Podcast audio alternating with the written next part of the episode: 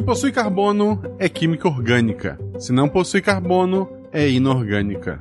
Seria mais fácil se fosse química com carbono e química sem carbono.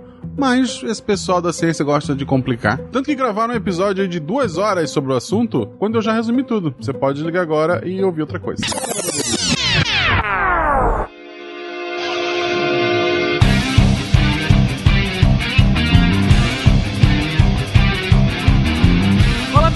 Aqui Fernando Malto Fencas, diretamente de São Paulo, e hoje falaremos da melhor química, aquela que não tem carbono.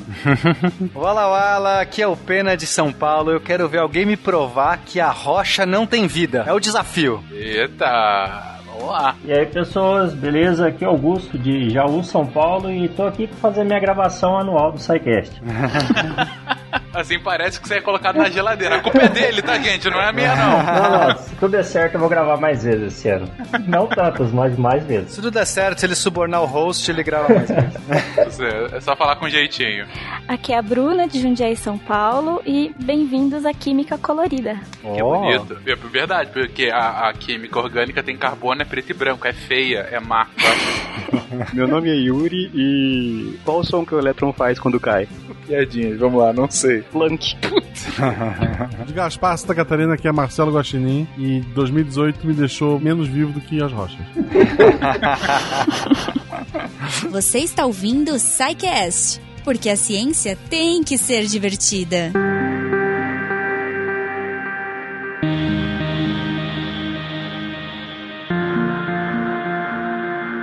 Queridões, voltamos ao mundo da química, voltamos aqui para falar agora sobre química inorgânica. A gente teve um episódio, um episódio recente, em que a gente explorou justamente a química orgânica, em que a gente estava comentando sobre uh, o que faz da química orgânica ela, né? Quais, o que, que se estuda, quais são as principais propriedades do estudo e do que se estuda. A gente já teve alguns episódios, claro, que falou que da história da química e seu desenvolvimento acadêmico, seus usos práticos. E agora a gente chega à química inorgânica. Agora a gente vai falar sobre essa que para mim, não sei quanto a vocês, mas para mim foi a minha introdução à química, né? Quando você começa a aprender as propriedades do átomo e aí você começa a ver lá sal, base, óxido, ácido. Para mim é, é que eu tive primeiro inorgânica, depois orgânica, depois misturou as duas. Foi assim com vocês também ou meu colégio era diferentão? Não, foi assim também. Eu acho que deve ser assim com, com todo. A química orgânica acho que é um pouquinho mais complicada. Você tem que já entender de ligações, covalentes e tal. É, porque na inorgânica você já vai direto,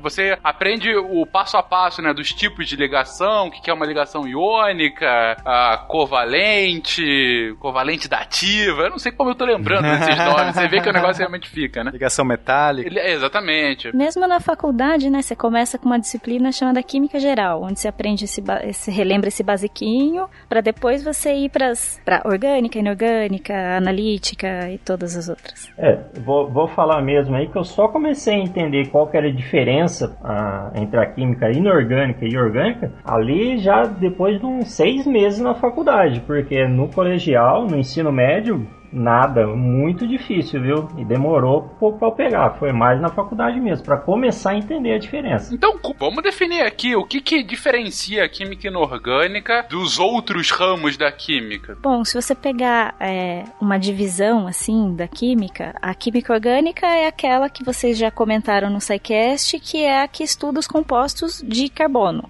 que começou como compostos que vinham dos organismos vivos. E é por isso que a química inorgânica ficou chamada inorgânica, porque vinha daquilo que não era orgânico, né? Tudo aquilo que não é estudado na orgânica é estudado na inorgânica. Eles chamavam de química dos minerais antigamente. Mas é meio doido isso, Fencas, porque é meio anacrônico isso. Tecnicamente, a química orgânica é a química roots. É, é aquela que começa lá na discussão aristotélica sobre os elementos e tal. Eles não estavam discutindo nunca a vida, né? Assim, A vida era uma coisa à parte. Eles estavam sempre discutindo é, o que formava a matéria, o mundo. Depois a gente vai ver tudo na alquimia. A alquimia basicamente é, é, é esse processo de transmutações de elementos e tal, sempre da parte inorgânica. Depois, quando a, gente, a química vai ser rebatizada e definida, parece que a inorgânica fica em função da orgânica, porque você define o que é orgânico e fala o resto é inorgânica. Mas tecnicamente é o contrário, né? Assim, a, a todo desenvolvimento da química ela parte da, do estudo inorgânico e de repente alguém saca que, nossa, talvez as coisas do nosso corpo também são química. E começa, acho que o trabalho de Paracelsus é, é, é, começa nesse sentido de falar: olha, tem coisas do nosso corpo que são transmutações químicas, então é a mesma coisa. Mas é, é o processo aí, acho que a roots mesmo era inorgânica, né? Uhum. Interessante, interessante ver esse desenvolvimento histórico. E só tem essas duas, gente? Eu, eu, vocês comentaram de físico-química, tem algumas outras divisões relevantes pra gente citar nesse início? Tem a química analítica, que é aquela de laboratório mesmo, né? Que você vai determinar se tem alguma substância ou algum elemento em alguma amostra, que aí seria uma química mais qualitativa, que você vai dizer se tem ou não alguma coisa, ou você vai determinar realmente, por exemplo, o teor de alguma coisa.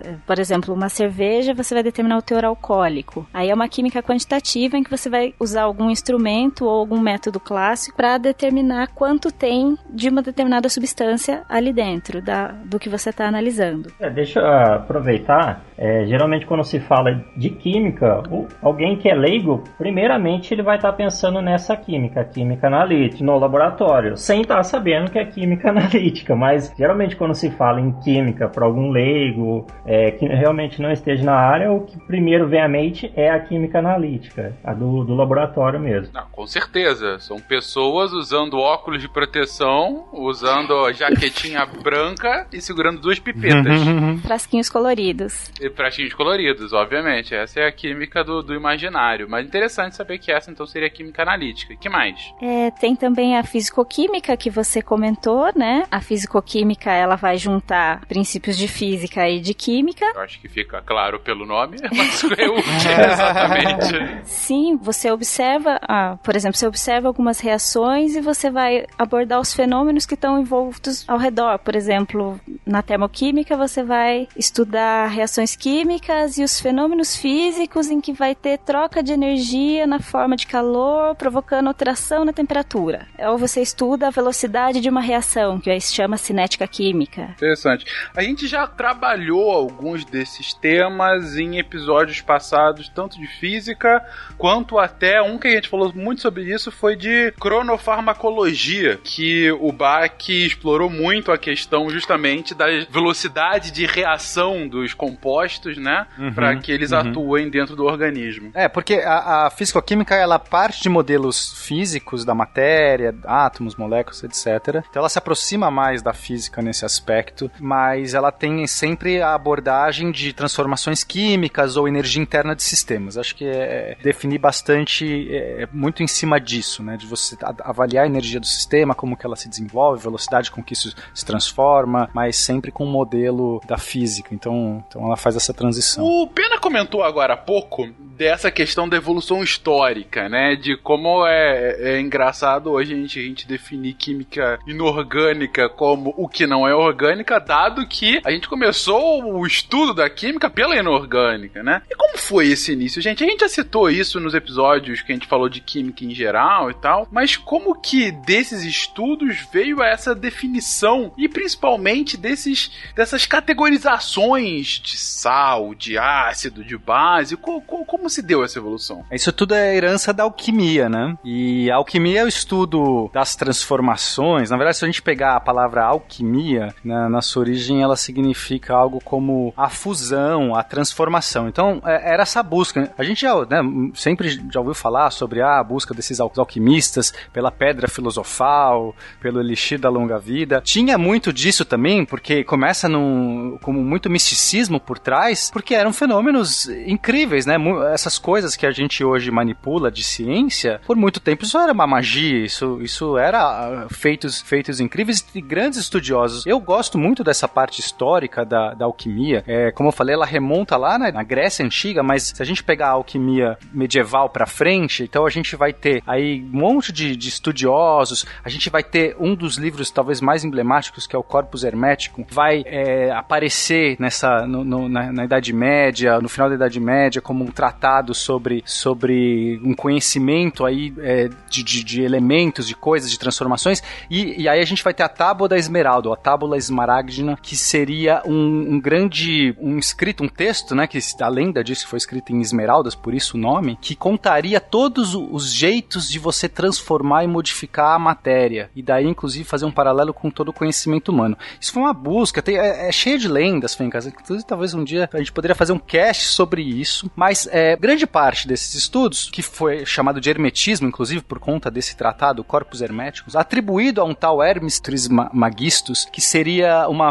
um deus egípcio, que também seria talvez um deus grego, enfim, é toda uma figura mítica, tem um monte de coisa muito legal sobre isso, acho que não dá para entrar tanto nisso, mas a gente vai ter grandes experimentalistas nessa época, um, um deles vai ser o Roger Bacon, é, o Robert Grosseteste, que são caras que vão, tipo, realmente fazer física ou ciência, né, nessa Idade Média, e aí no Renascimento isso vai ser recuperado em outros tratados, mas aí finalmente a gente vai ter um cara que é o Paracelsus. O Paracelsus, ele, ele resolve, então, é, olhar para esses processos e, e, ele começa a... a, a ele, ele, ele cunha, né, não sei se ele cunha, mas ele começa, ele traz aí uma nova ideia, que ele chama de atroquímica, que seria analisar os, o corpo humano, o funcionamento do corpo humano de uma maneira da química, com, com essas transformações. Quer dizer, se aproximar né, do, do, do, que eles entendiam só como, como essa alquimia toda, com essa, essa parte do funcionamento do, do corpo humano. E assim a gente vai tendo bases científicas, ou o princípio da ciência, porque aí você não tinha mais como essa toda essa questão, uma essa questão do, do, do funcionamento da vida e tal, como algo puramente místico. Quer dizer, se aproximou de algo da realidade que eles entendiam, que eles, né, tirando a galera que estava atrás do Elixir da Longa Vida e tudo mais,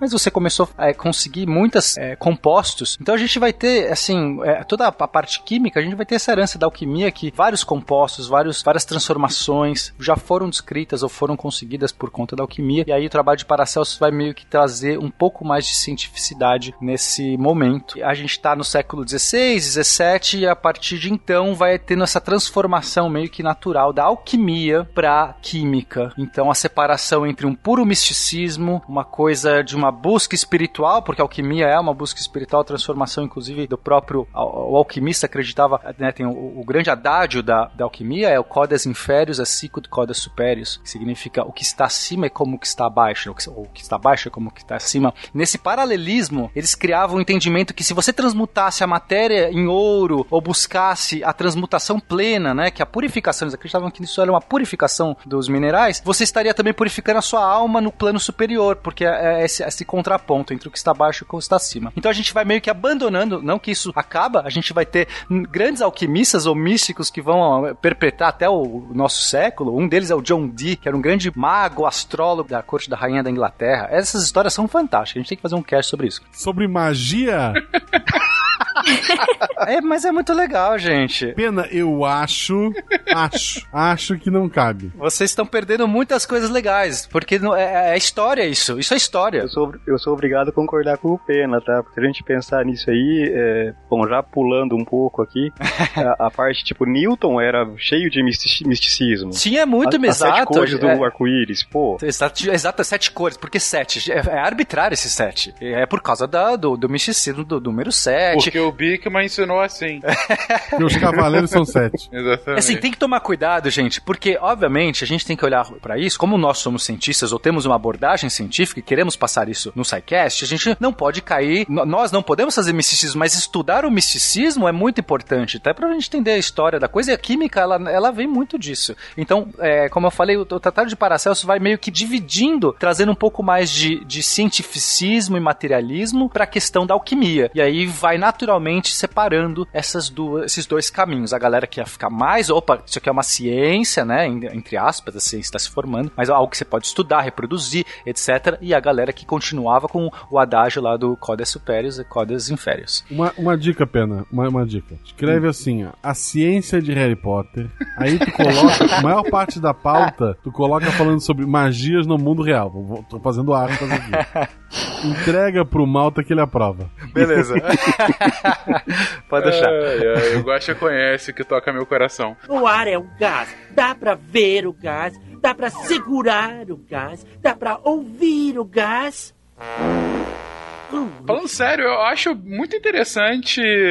Eu concordo com o que você coloca, Pena. É interessante a gente ver a evolução desse misticismo, tanto como fenômeno histórico, quanto pro próprio desenvolvimento das disciplinas científicas, porque é, pessoalmente me interessa muito justamente essa virada de chave de como a busca pela perfeição, pela, a, a, sei lá, pelo sublime, pela salvação, é, leva a uma procura procura cada vez maior por essas regras que fazem o negócio acontecer. E aí, de repente, você começa a ter uma, uma, uma busca metódica. E a partir daí, uma metodologia para essa busca. E a partir daí, você tem de fato uma fundação da ciência como a gente conhece, de tentar ver é, as regras naturais. Então, essa virada de chave, justamente aí, século XVI, XVII, XVIII, que acontece para praticamente as bases de todas as disciplinas que a gente tem hoje, para mim é muito fascinante, porque é um negócio que não é espontâneo, né? Não é o Idade das Trevas, de repente veio a luz, tudo se iluminou, e aí o homem perseguiu a verdade. Não, é, é um processo, de fato. É, ô, Fencas,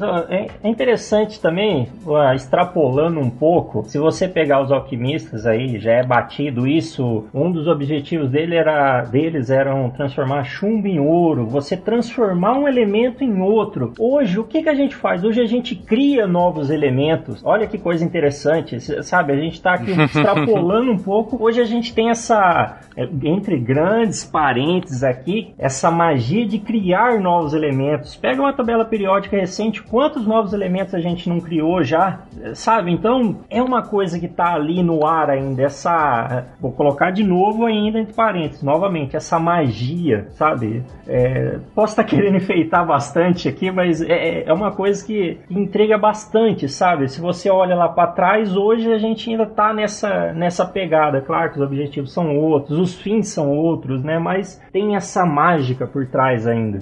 Continuando no raciocínio do, do Augusto, a gente pensar, tipo, tanto o Elixir da Longa Vida, pensa em quanto a expectativa de vida aumentou de, desse idade, é, idade média para hoje. Essa própria ideia de transformar chumbo em ouro, né? O Pena já colocou, né? Que, tipo, via-se o ouro como uma coisa mais pura, um estado de, de de elevação. É, até porque o ouro não reagia, né? Então, assim, é, além dele ser um metal é, é, raro, né? Então, ou seja, é uma coisa.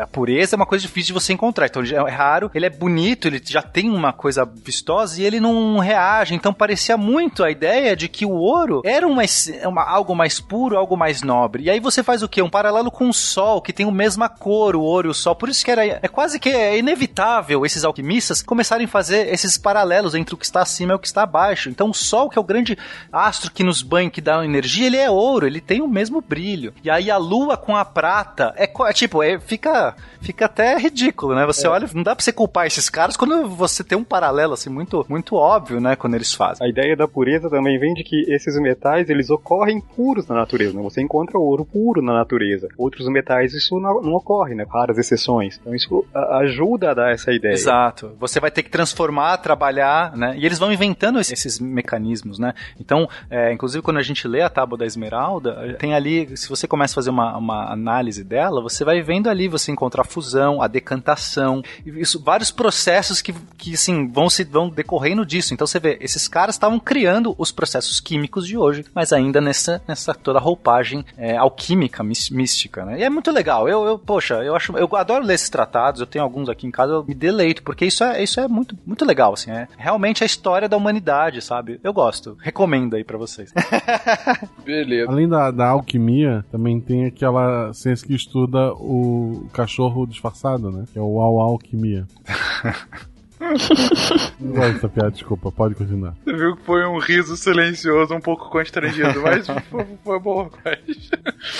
mas como o cast ainda não é sobre alquimia ou sobre como Harry Potter estava certo, voltamos aqui à química inorgânica, gente. E como que desse estudo, da, dessa protociência, da alquimia, chega-se às descrições básicas do que hoje a gente começa como química inorgânica? Digo, tem algum ponto de virada muito relevante? É algo que a gente não pode deixar de citar aqui? Um ponto marcante aí, bom, seria. Uh, já se separava as coisas como uh, o que vinha de seres vivos do que o que não vinha, né? Mas se a gente pensar, a primeira pessoa a usar. não usava substância, usava corpo, palavra, ele que separou as coisas entre corpos orgânicos e corpos inorgânicos, o Berzelos, isso em 1800 e, e alguma coisinha, assim, na primeira década de 1800, é, do século XIX, não vou lembrar o ano exato. Os trabalhos dele são tidos como marco da separação da química orgânica e química inorgânica. Num primeiro momento, a química orgânica ganhou um pouco mais de atenção, né, com diversas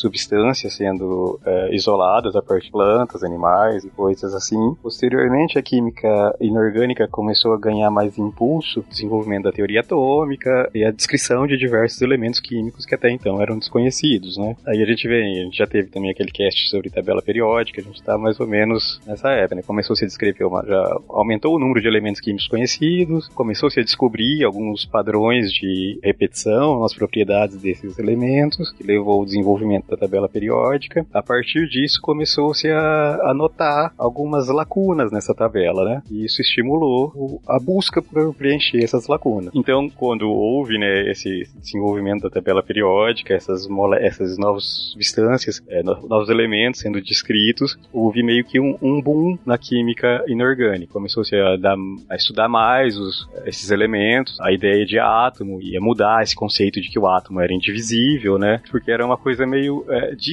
você pensar que você tinha uma, uma, uma química para estudar a química de um único elemento, todos os outros elementos eram uma outra química, né? Essa separação é, entre orgânica e inorgânica, sendo orgânica a química do carbono, separação meio é, grosseira. Mas era uma coisa meio é, dispare se a gente pensar. Tudo bem que a tabela periódica não tinha todos os elementos que tem hoje, mas mesmo assim já era alguma coisa que mostrava uma certa uh, disparidade mesmo né, entre o número de objetos de estudo de cada uma dessas duas divisões. O que você está dizendo então é que com o avanço do próprio pesquisa e com uma maior conhecimento que a gente tem de novos elementos, de repente viu-se a necessidade de, olha, se a gente conhece tudo isso e a gente está entendendo mais as leis de como esses elementos são constituídos, reagem, enfim, é possível que haja outros elementos aqui que a gente simplesmente não conhece, mas que deve estar na natureza. E, exatamente. E aí a busca por esses novos elementos acaba impulsionando cada vez mais pesquisa nesse sentido. A busca por esses elementos e a busca por como esses elementos se comportam, certo? Porque a química basicamente é, estuda as reações entre esses elementos, como que um interage com o outro. Então a gente tinha um campo da ciência que se dedicava à química do carbono, dos, do, das moléculas de carbono, e todos os outros elementos ficavam, ficaram em um primeiro momento é, meio de lado. Aí quando começou a ter esse é, maior desenvolvimento, esses outros elementos todos chamaram a atenção e diversos pesquisadores começaram a trabalhar mais, mais na química inorgânica também. Né? No século XIX, no primeiro momento, a química orgânica dominou esse, o campo da química. Posteriormente, a química inorgânica uh, meio que uh, retomou essa... essa preponderância que ela tinha antes. Exatamente. Atualmente a gente tem as, as duas ciências são muito fortes e produzem uma quantidade absurda de conhecimento. Né? O ar é um gás, dá para ver o gás, dá para segurar o gás, dá para ouvir o gás. Bom, mais um ponto ainda que para mim foi sempre muito relevante quando dos estudos da química inorgânica no colégio era. Eu, eu acho que todo mundo começa estudando justamente por conta de, de como os átomos reagem entre si nas trocas de elétrons, né? Digo, qual é que é de quem cede o que para quem e como, né? De trocas eletrônicas e de ligações iônicas e tudo mais. Eu acho que essas definições básicas são interessantes pra gente aqui agora, não, gente? Digo, pra gente começar a falar de uma química inorgânica, falar sobre esse relacionamento dos átomos entre si, o que, que afinal é isso e como que isso vai ser relevante então pra química inorgânica? Como a gente buscava em compreender como essas eh, substâncias interagiam, em um primeiro momento era importante classificar essas substâncias ah, conforme eh, essas reações, né? o que se conhecia, como é que isso interagia entre si, e em um primeiro momento era muito importante. o- a gente não tinha todo o instrumental que a gente tem hoje, então eh, isso era muito mais limitado. A gente tem que, tem que entender isso, né? E hoje falar que eh, um sal se dissocia em água pode parecer extremamente trivial, mas naquele momento não era, tá? Então, num primeiro momento foi importante definir como essas, essas grupos grandes de substâncias reagiam, e um, um fator importante era como isso interagia com a água, por exemplo, que é um solvente está presente aí é, em grande proporção, né? Aí é aquelas definições que a gente, bom, que todo mundo viu no, no colégio, né? Sais, óxidos, ácidos e bases. Então, um- ácido, é, a definição de ácido, bom, houveram várias tentativas anteriores, mas a primeira tentativa, assim, que teve alguma ah, de definição de ácido que é, é relevante seria a definição de Arrhenius, né? Em que um ácido é qualquer substância que em água ah, aumenta a concentração de H+. Talvez seja importante é, explicar a questão da dissociação iônica. Então, o que eles perceberam é que quando você joga alguma substância, né, algumas substâncias em água, elas se dissociam. E aí, o que é dissociar? Elas criam íons. Então, você tem uma molécula que estava lá bonitinha, e aí quando ela entra em água, de repente uma parte dessa molécula ela se dissocia da outra e ela vai ficar com um, um elétron a mais, por exemplo, nessa- quando ela se rompe, porque na solução aquosa, na água, ela é, ajuda nessa dissociação. Então você vai ter formação de alguns íons positivos e alguns íons negativos. Esses íons começam a andar livremente nessa solução. Com isso você pode catalisar várias reações químicas e, e propiciar toda, toda uma sorte de, de, de reações. Então o que o Yuri está falando sobre o que, que seria esse ácido é que ele, nessa solução aquosa, ele vai acumular esses íons H+, ou seja, de hidrogênio mais, ou seja, hidrogênio que está faltando um elétron, na verdade é um próton. O hidrogênio sem um elétron vira só um próton ali, mas tecnicamente é um, é um íon de hidrogênio. Só uma coisa, né? Tipo, é, você tá falando em elétrons e tal, mas nesse tempo, é, esses conceitos ainda não eram bem claros. Então, como que a gente via essa dissociação inicialmente? A água pura não, não transmite energia, não conduz energia. Se eu passo a ter é, essas entidades com carga na água, Água pura, você diz água destilada. Não, não, é, na verdade até mesmo uma, a, a água natural, né, se, se ela não for uma água que tenha muita concentração de sal, né, aí depende da sua fonte de água, mas uma água potável, uma água normal, assim, né, tipo tranquila. dependendo da onde você mora, provavelmente a água da torneira da sua casa não conduz eletricidade. Isso.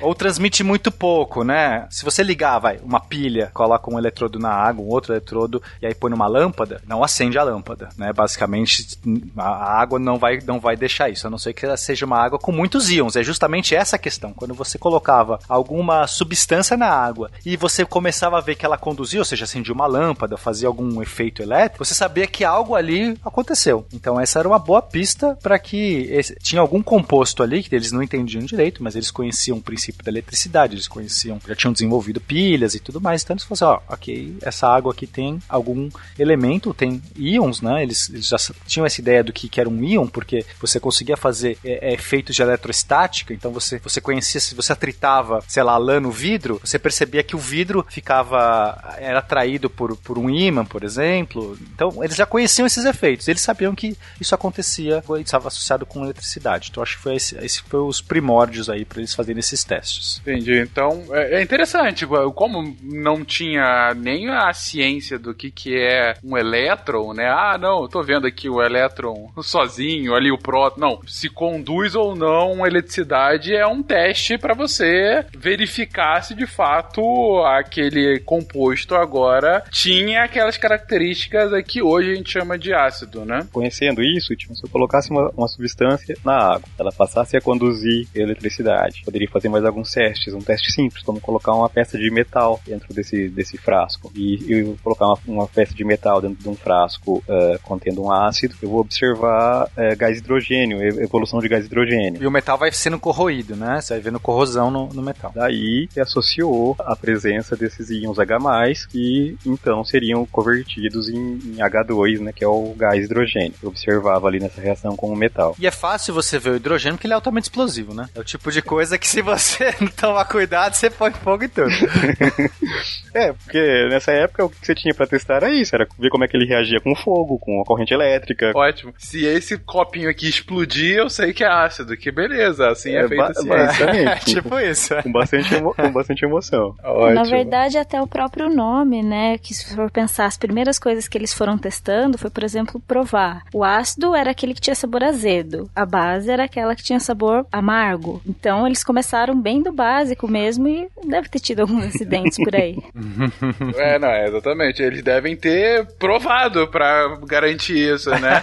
Sempre tem um estagiário, né, gente? Tipo, Exatamente. Poxa, esse ácido de enxofre aqui deve ser interessante. Por que não provar ácido sulfúrico? Deve ser gostosinho. Aqui você tá comentando de ácido, Yuri, com base também, mesma lógica, uma, um caminho análogo? De, de forma análoga, né? Você colocava uma, uma, uma substância na, na, água e observava que ela conduzia eletricidade. Tanto os ácidos quanto bases conduzem porque eles criam íons, né? E os íons são, são os portadores de carga. A gente sabe hoje hoje, né? Mas enfim, é, que são os portadores de carga para fazer a corrente elétrica fluir. Mas aí a diferença vai estar justamente nesses outros testes, né? Então, é, como a Bruna falou, você pode provar, você pode acender um fósforo para ver se, se explode ou não. E no caso da base, ela vai liberar hidróxidos, né? São OH-, ou seja, são íons negativos de OH, oxigênio e hidrogênio. Eu nem sei que testes que se fazia para descobrir se era base, você sabe? Alguém sabe? Então, se você colocasse o metal, você não ia ver essa mesma reação, Você não ia ver a evolução do hidrogênio. Só que aí, se você misturasse com ácido, você teria o que eles chamavam de uh, o rebaixamento da solução, porque ela deixaria de reagir também o metal, entendeu? Deixa eu explicar um pouco melhor, que eu acho que ficou confuso. Eu tenho uma solução base, eu coloco uma peça metálica dentro dela, ela não, não vou observar a evolução de hidrogênio que eu observava no ácido, certo? Agora, se eu pego essa solução básica e misturo com, a, com uma solução ácida, eu co coloco metal lá dentro e continuo não observando. Mas tem o ácido, então o que, que aconteceu, certo? O termo que se usava na época era rebaixar, mas isso é, em inglês arcaico, né? Tipo, pensando, existem outras origens. Eu vou explicar a origem do termo base, tá? Em inglês arcaico, é, se dizia que o ácido rebaixava, a, quer dizer, que a base rebaixava o ácido, que era o, o debase. Ah. Daí que vem a palavra base que a gente usa hoje. Mas rebaixava em que sentido? Rebaixava? Rebaixava em diminuir a concentração. Ah, né? diminuir, diminuir a concentração, do H+. Entendi. Olha, é, eu entendi. Olha, que interessante. É, eu acho que o ácido, o ácido é fácil de você perceber a reação que ele causa em metais, né? E aí você podia testar isso facilmente. Então eu acho que o jeito deles verem a base era aquilo que meio que é, inoculava a ação do ácido. É que neutraliza o ácido, né? Neutraliza, olha aí. Neutraliza. Melhor do que, do que inocular. Que bobagem que eu tô falando. Não, é interessante, realmente. Ah, se eu consigo ver se tal substância é ácida a partir do, de como ela reage com metal, ah, eu jogo aqui o meu ácido super concentrado e furo aquela chapa de metal. Aí agora eu jogo essa outra substância dentro do ácido, jogo na chapa de metal, a chapa de metal não fura. Ah, essa substância que eu joguei no meu ácido é básica, é base, porque ela de base, porque ela rebaixou o ácido. Ah, interessante, interessante. Interessante porque né? Porque muita gente deve ter feito um teste desse. Será que esse ácido faz? Uhum. e nunca mais foi visto. Pôs o dedinho. Pôs o dedinho, por que não, né? É. A ciência tem seus riscos, Guacha. Faz parte. O ar é um gás. Dá pra ver o gás. Dá pra segurar o gás. Dá pra ouvir o gás.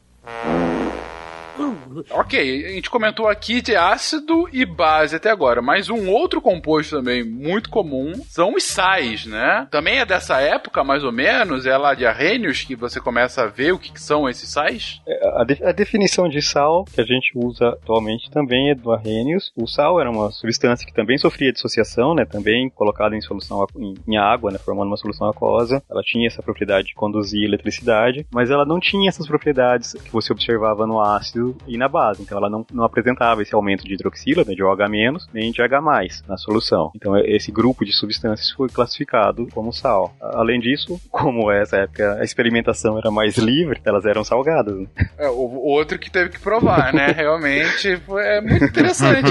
Não, é, falando sério, o, o, ouvinte. E lembrando aqui o nosso ótimo episódio de sentidos, né? A partir do momento que você não tem a capacidade técnica de verificar como é que que é formado esse tipo de composto, você tem que usar os sentidos, é, verificar, eu digo, de, olha, sei lá, colocar num microscópio e ver lá os H, os H+, OH menos, sabe? Alguma coisa do tipo. Não. Você tem que usar o que você tem disponível pra fazer, pra é, analisar aquilo, né? Então, não é surpresa, ainda que seja temeroso, claro, que se tenha usado todos os tipos de sentidos nossos pra saber o que, que cada composto novo que se fazia tem como, como especificidade, né? Então, ah, isso aqui é mais salgado, isso aqui é, sei lá, isso corrói a minha língua, sabe? Isso, então, assim, você começa de fato a experimentar com os sentidos mil pra. Ah, esse aqui tem um, um cheiro específico que eu imagino que muitas substâncias têm, né? Na verdade. Então, enfim, a gente brinca aqui, é óbvio que hoje, imagino, ninguém vai jogar ácido ou sal na boca de alguém quando faz um negócio novo, mas enfim, não me surpreende, sinceramente. Ô, Fernando, mas interessante aí também, se engana quem pensa que essas análises não são mais utilizadas, não especificamente essas análises, eu digo análises sensoriais. Na química é muito utilizado a análise sensorial, principalmente na indústria alimentícia. Por exemplo, tem um tipo de etanol fabricado, etanol chamado neutro. Ele tem vários requisitos que ele tem que ser- que são preenchidos para ser qualificado aquele álcool como neutro. E uma das análises é uma análise sensorial do cheiro dele. Esse álcool ele vai principalmente ele é usado mais para cosméticos, se eu não me engano. E a análise sensorial de cheiro é uma das dos tipos de análise que ele é passado para ver se ele tá ok. Então, hoje ainda a gente usa análise sensorial. Acho que muita gente já viu produção de cerveja, você tem um químico ou, enfim, outra outra formação, mas você tem uma análise do paladar dela, próprio vinho, sabe? Análises desse tipo ainda são utilizadas. Ela começou lá atrás, hoje, claro que a gente usa de um modo mais seguro, mas ainda é utilizada. Então não é nada é, absurdo pensar que esse tipo, não, esse tipo de análise não existe. Só fazer um adendo aí. Eu tive um professor na, na faculdade de, da parte de geologia que ele fazia do teste com a língua na rocha pra, pra ver acidente. Eu espero que ele já esteja aposentado.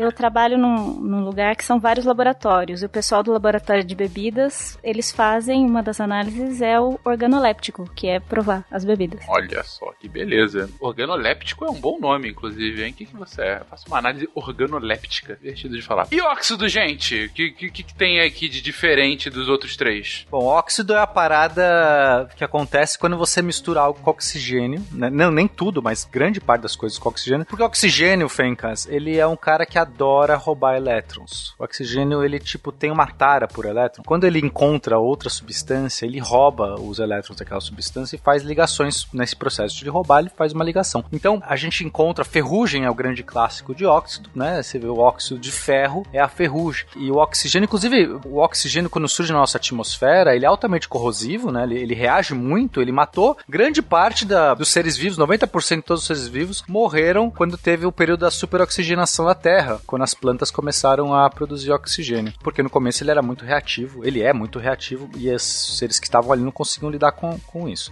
Então, é, toda vez que o, o oxigênio se faz um acoplamento com outra, outra molécula, no qual ele recebe esses elétrons para ele, rouba esses elétrons, ele vai formar um óxido. É, é sempre impressionante quando a gente para pra pensar realmente do oxigênio, né? Digo, pra, pra um químico é ok. Imagino que pra vocês não deve ser impressionante, que vocês já devem vir isso há muito tempo. Mas essas informações, tipo, ah, o oxigênio matou 95% dos organismos na Terra. É, é, é contra-intuitivo hoje em dia pensar nisso, né? Mas enfim. Quanto aos óxidos, um outro óxido que todo mundo aí vai conhecer é areia. A- Areia é óxido de silício, basicamente. Pra mim, areia tem cara de sal. Mas a areia não se dissolve. É verdade, se fosse sal, se dissolveria, né? Tem cara, mas não tem gosto de sal. Já sabemos que pelo menos duas pessoas nesse cast comeram areia quando era criança. Quando era criança, opa.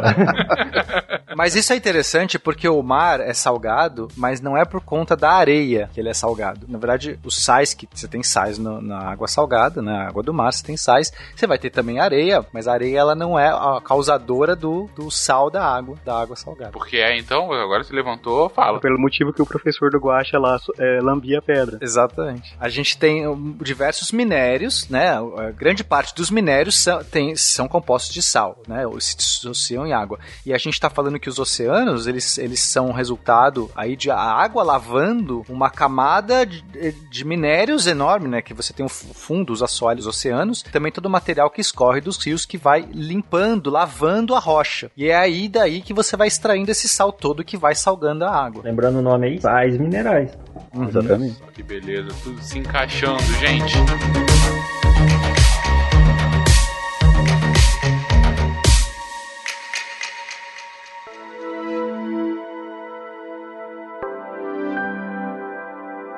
Beleza, a gente definiu aqui então as quatro funções principais, as quatro divisões principais que tem na química inorgânica, o ácido, a base, os sais e os óxidos. Mas o Yuri comentou ali atrás que a evolução dessa disciplina se deveu muito à busca por novos elementos, à necessidade de você querer explorar tanto esses elementos que a gente ainda não conhecia, como o que eles faziam, quais eram as suas propriedades, enfim. E como se deu isso, gente? Como que essa nova descoberta foi se. essas novas descobertas, principalmente a partir dos avanços tecnológicos de microscópio e de outros avanços do, análogos que vocês podem comentar agora, como que ela foi se encaixando nessa química inorgânica. É, então, como a gente já, já comentou, né, uma das grandes forças para o início da química inorgânica foi a descoberta de, novo, de novos elementos, certo? Você, é, explorando a natureza, você encontrava é, minérios ou é, solos diferentes em diferentes regiões, né? A, a história aí do, da, do professor Eduardo que lambia as, as rochas para identificar, né? Não posso falar pedra ainda mais perto de um geólogo, que senão eu apanho. é. então você observava que essas, essas rochas apresentavam uma composição diferente, comecei a estudar isso cada vez mais, e isso começou a permitir a identificação desses novos elementos. Então, uh, uma série de coisas uh, começaram a surgir que deram ferramentas para isso. Né? O Fencas já falou diversas vezes em microscópio, o microscópio não é exatamente uma coisa muito útil para um químico inorgânico. Tan, tan, tan. Por que não? uma coisa que, que apareceu foi realmente é, uma grande revolução foi o início da espectroscopia, né? O microscópio não é tão útil porque você nunca vai enxergar, bom, nunca é um exagero, mas você, hoje você não enxerga, bom, sei lá, pode usar força atômica. É muito difícil você enxergar um átomo, ver exatamente o átomo. Você faz isso de formas indiretas, né? Ah, embora atualmente com microscopia de força atômica você consegue ver uma camada de um átomo, mas isso é um, um outro ponto, uma coisa que está muito longe da, da prática comum. Então, a, a espectroscopia, início da espectroscopia, foi uma ferramenta bastante importante para química inorgânica e para caracterização desses elementos novos. Espectroscopia, vamos lá. O que, que, é isso, Yuri? Então, é, quando a gente estava lá no começo conversando lá sobre alquimia, né, a parte mística da coisa, eu mencionei o Newton, né? Então, uhum. o Newton, quando ele se, colocou, fez lá a capa do disco do Pink Floyd, colocou lá o prisma na luz solar e a luz se abriu, né, nos diversos, uh, nas diversas cores, né? Então, isso foi o início da espectroscopia, quando você analisava a, a interação da luz com a matéria. Possibilitou o desenvolvimento, a, a identificação de diversas uh, substâncias. Então, num primeiro momento, como a gente pode pensar nisso? É, esse experimento inicial do Newton com o prisma na luz solar, isso foi se ampliando e aumentando essa abertura da luz. O que, que foi descoberto? Que cada elemento, cada composto, só lembrando aí que a gente tem um espectro de luz, né? Vamos aí as sete cores do arco-íris, tem os comprimentos de onda, que, desculpa, eu não vou saber quais são os comprimentos de onda, as medições, mas o que eles descobriram, de forma geral, é que cada elemento, cada composto, ele absorve um comprimento de onda específico. Então, vou jogar um valor aqui, tá? Eu não, não vou lembrar certinho os números do, dos comprimentos de onda, mas se eu tenho de 0 a 1000, e eu quando coloco um átomo, algum, algum composto lá que tenha carbono e eu jogue uma luz nele e a luz que passa por ele, eu vejo toda a luz que passou por ele, menos um comprimento de onda específico. Esse comprimento de onda específico é o comprimento de onda específico que o carbono absorveu. Então eu posso colocar alguma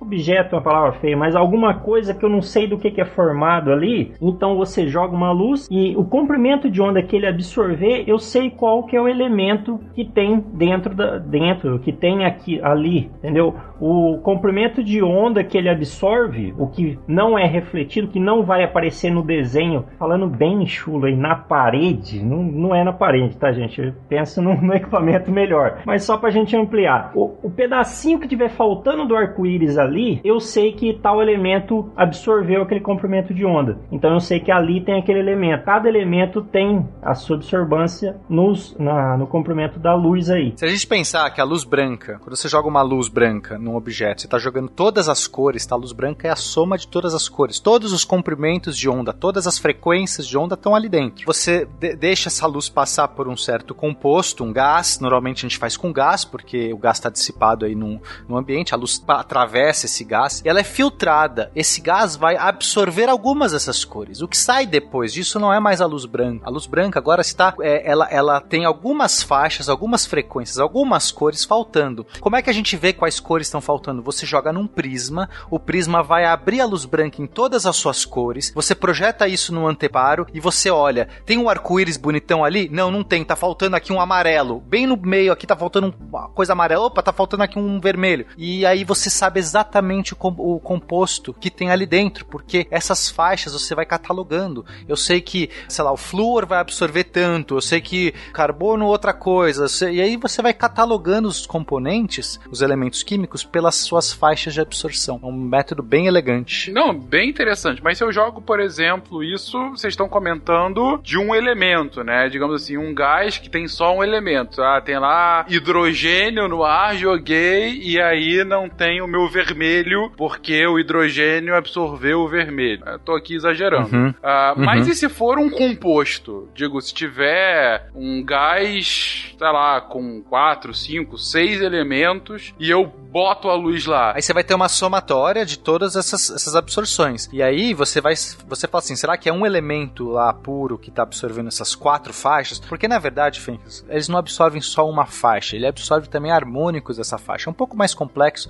a gente está simplificando. Você tem um. É como se fosse uma assinatura. Cada composto vai ter uma assinatura que não é uma única faixinha, vai ser uma gama de faixas que ele vai absorver. E aí, mas se, se for composto, se você tiver mais do que um elemento ali, você vai ter a somatória dessas duas assinaturas. E que depois de um tempo, você fazendo muitos experimentos, né, na prática, você vai sacando, olha, isso aqui é, parece muito isso, mas aquilo. Porque se encaixa perfeitamente a assinatura daqueles dois se eu jogar. E aí você vai sacando, inclusive, os compostos, né? Essas absorções ocorrem em regiões específicas. Então a gente tem regiões que a gente coloca como absorções atômicas. Então são átomos que absorvem determinada região. Em uma outra região, uma molécula como um todo faz absorções. Por exemplo, a água vai ter também uma assinatura. Embora a água seja composta de hidrogênio e oxigênio, mas a molécula da água, ela não tem o espectro do hidrogênio nem do oxigênio, porque agora ela vai ter um comportamento como uma coisa só. Em- Em uma região do espectro, você vai observar, analisando a água, em uma região específica do espectro, você vai observar a absorção do átomo de hidrogênio e do átomo de oxigênio. Em uma outra região, você observa essa absorção da molécula como um todo, certo? É, são regiões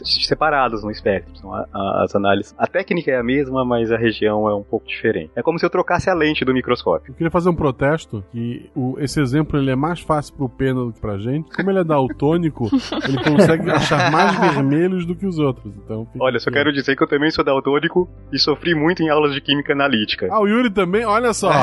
é, é um complô, hein? Olha é aí. o complô dos daltônicos. é Claramente a revolução está começando. É, essas é, tipo, a gente tá colocando aqui é, de uma forma no espectrômetro, né?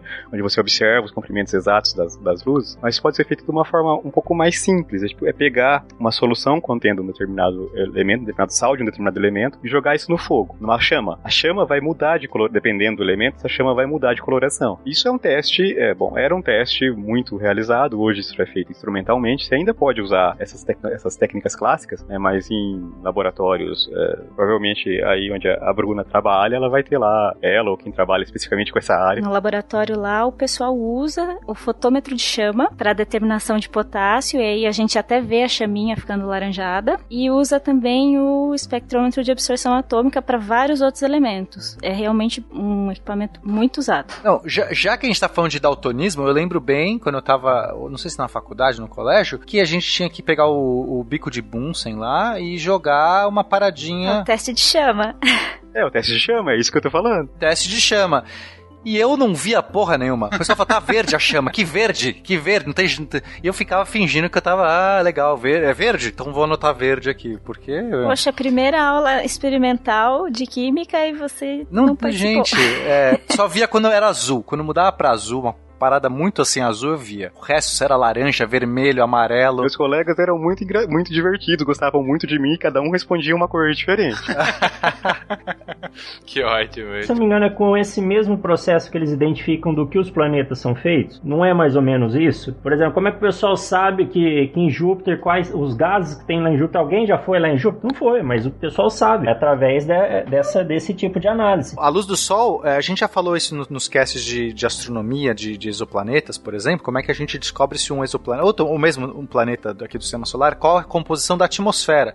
Então, quando ele passa na frente do Sol, a luz do Sol é filtrada a, pelo esse gás. A atmosfera é um gás ali que está em volta do planeta e você sabe a composição do Sol, você sabe o espectro da luz do Sol, porque você mede ele antes dele o planeta aparecer na frente. Então, você compara com o que acontece quando o planeta aparece na frente. E aí você você faz um, um menos o outro, você tem exatamente o, as linhas de absorção dos elementos que estão naquela atmosfera. E aí você vê se tem água, se vai ter carbono e etc. E você monta toda a análise espectroscópica, né? Né? Análise dos elementos químicos que estão naquela atmosfera. Eu acho que foram ótimas explicações aí, mas se, é, se o ouvinte ainda não entendeu, mas jogou o novo Homem-Aranha do PlayStation 4, tem vários minigames lá que você usa o espectro, que o Peter Parker usa, espectro, usa um espectro para achar compostos lá em missões que tem que achar veneno, tirar. Não sei se o Guacha já jogou, já viu essas missões, mas tá ali. É basicamente aquilo. Claro, de forma bem mais simplória, tá, pessoal? Mas é, é bem. É, é, mostrou bem, pelo menos, qual que é a intenção da análise. Guacha, você jogou o Homem-Aranha? Sim. Eu também. É, é realmente muito bom. Ouvinte joga. Joguem Homem-Aranha. Joguem Homem-Aranha. E não usem aquele de teletransportar. Vá até o local. Vai até o local. Muito mais legal ficar andando por Nova York. Balança, isso. O ar é o gás. Dá pra ver o gás. Dá pra segurar o gás. Dá pra ouvir o gás. Gente, eu fiquei realmente impressionado com. Vocês sabem como que começou? Foi realmente a partir da experiência de Newton? Digo, como que a tecnologia evoluiu para perceber esses, eh, essas assinaturas, como vocês estão chamando aqui? É, a, a ideia da espectroscopia começou mais ou menos. Lembra da antiguidade, quando a gente tirava fotos com filme? Sim, sim, muito tempo atrás. Isso, na antiguidade, remota. Sim, tinha aquela entidade divina chamada Kodak, né? Que era Isso, é, dessa, dessa época que a gente tem que começar a conversar. Quer dizer, eu vou usar um exemplo disso aí. Então, nesse, esses filmes, eles eram de um sal de prata. Quando expunha isso à luz, né, ele é, reagia e marcava lá, né, a, a, a luz ficava impressa, não sei se impressa é a palavra certa. Não, ele ficava opaco. É, esse, esse aleto, esse sal de prata, quando você a luz passava, é, é, fazia uma reação química. Não sei exatamente qual é a reação química, mas ele ficava opaco a passagem da luz. E aí você fazia um filme e depois você esse processo químico você estabilizava ele por conta de alguns outros compostos que a gente usava o revelador e o estabilizador, não lembro exatamente o nome do estabilizador.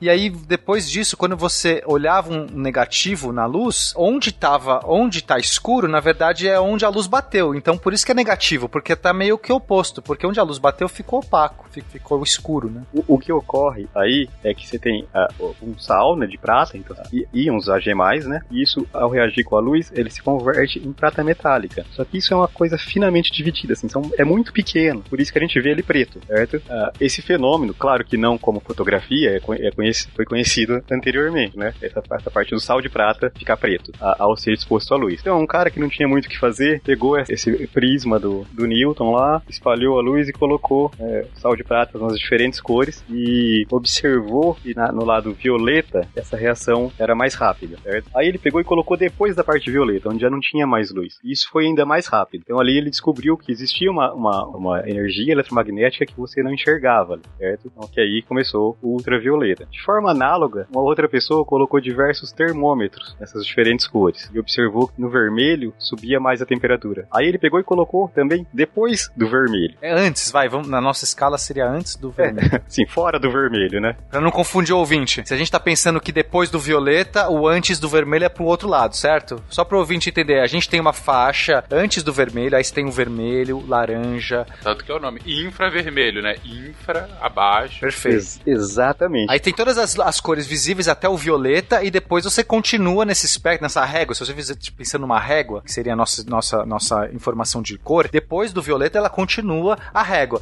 Nós não enxergamos nada que esteja abaixo do vermelho e acima do violeta. Simplesmente nosso olho olha ali tá preto, não, não tem nada, né? Você só vê o que brilha mesmo em- na régua entre esse vermelho e o violeta. Só que o que o Augusto, tá, o Augusto não, o Yuri tá falando é que eles fizeram testes que provaram, que mostraram que tinha, tinha coisa acontecendo na região que a gente não enxergava, tanto abaixo do vermelho quanto acima do violeta. No abaixo do vermelho esquentava mais, então tinha algum processo que estava ficando mais, estava absorvendo aquela energia do sol ou da luz e transformando em calor, e acima a gente via que a reação química dos aletos de prata, dos sais de prata, estava acontecendo mais rápido, então tinha também mais energia agindo ali, fazendo aquela parada acontecer. Então eles descobriram aí que o espectro eh, eletromagnético é muito mais amplo do que que a gente enxerga. A gente só enxerga uma fração dessa, desse espectro, que é o que a gente chama de luz visível. E você ouvinte que pensou, hum, talvez isso explique fantasmas. Não, não explica, eles não existem.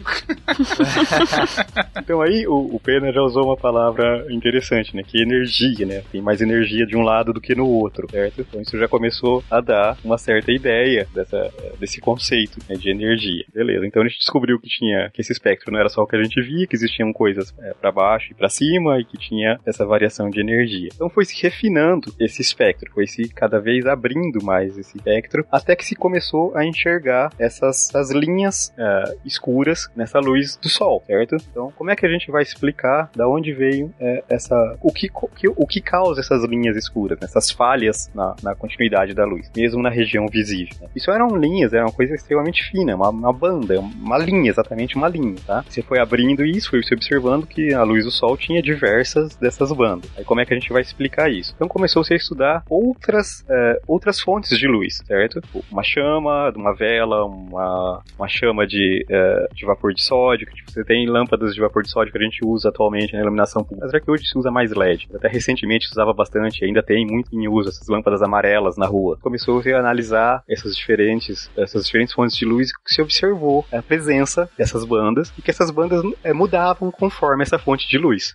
A posição dessas bandas mudava conforme a fonte de luz. Aí disso se associou a presença dessas bandas o elemento que estava ali é, responsável por aquela é, presente na fonte de luz. Aí que vem essa história do teste de chama. Eu coloco sei lá o que na chama, né? A chama fica azul. Então azul que até o Pena consegue enxergar. Então é uma- isso aí tem uma característica específica que a gente tá vendo. A- E o Yuri fala jocosamente, sendo também daltônico. É, sendo que ele também não enxerga. Não, porque eu não consigo enxergar nem essa. Então azul você não enxerga? Porque eu não enxergo nem essa. O meu ponto é esse. Eu lembro que o cobre, eu acho que o cobre tinha uma parada que deixava azul. é Cobre isso, azul. galera? Cobre azul, eu adorava o cobre, eu via. Cobre, cobre! Era muito bom. Eu tô- não tô falando de, to- de forma jocosa, gente. Tô falando com inveja, entendeu? Ah, entendi. justo, justo. Se eu passei a impressão errada, desculpa.